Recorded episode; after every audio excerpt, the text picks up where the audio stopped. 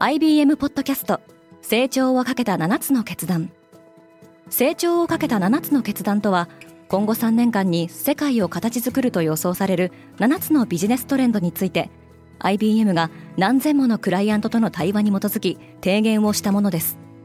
このポッドキャストでは変化の激しい時代において企業が下すべき成長をかけた7つの決断について日本 IBM の7人の専門家と考えていきます。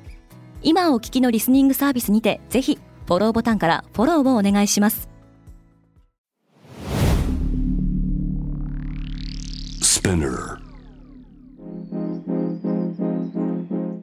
おはようございます。ケリーアンです。8月2日火曜日世界で今起きていること。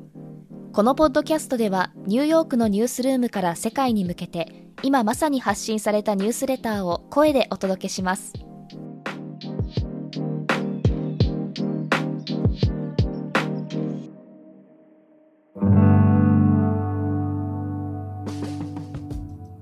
ウクライナの穀物輸送船がオデッサ港を出港した。ロシアによる黒海の封鎖が解除されたことによりウクライナからの穀物の輸送が再開されました。ツイッターの株主がイーロン・マスクを訴えた。株主らはマスクに対し440億ドル日本円でおよそ5.7兆円でツイッターの買収を実行するよう求めておりマスクが説得力のない理由で買収計画を撤回しようとしていると述べています。香港が景気後退に陥った。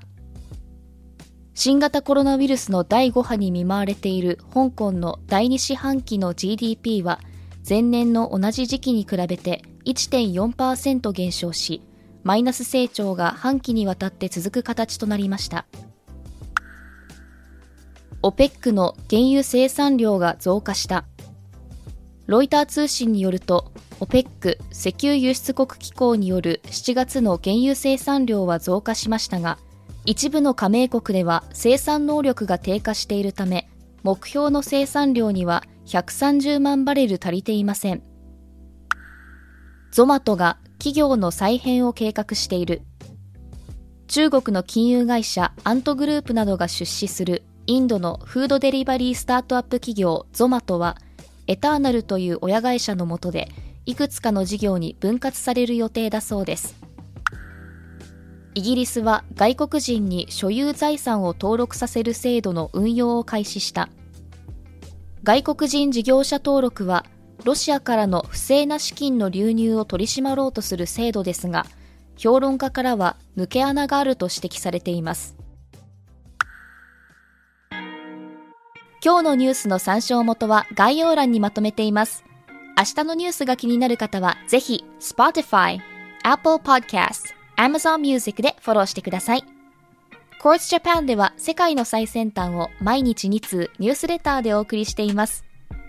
また、世界で暮らす女性の喜びや悩みを伝えるコンテンツ、ポートレートオブミーも配信中です。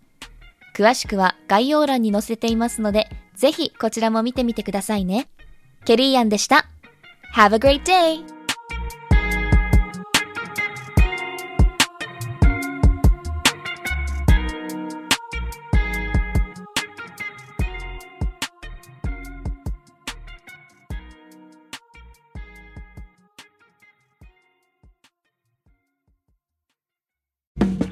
リスナーの皆様より多くのリクエストをいただいている話題のニュースを深掘りしたエピソードを週末の有料版で配信中です。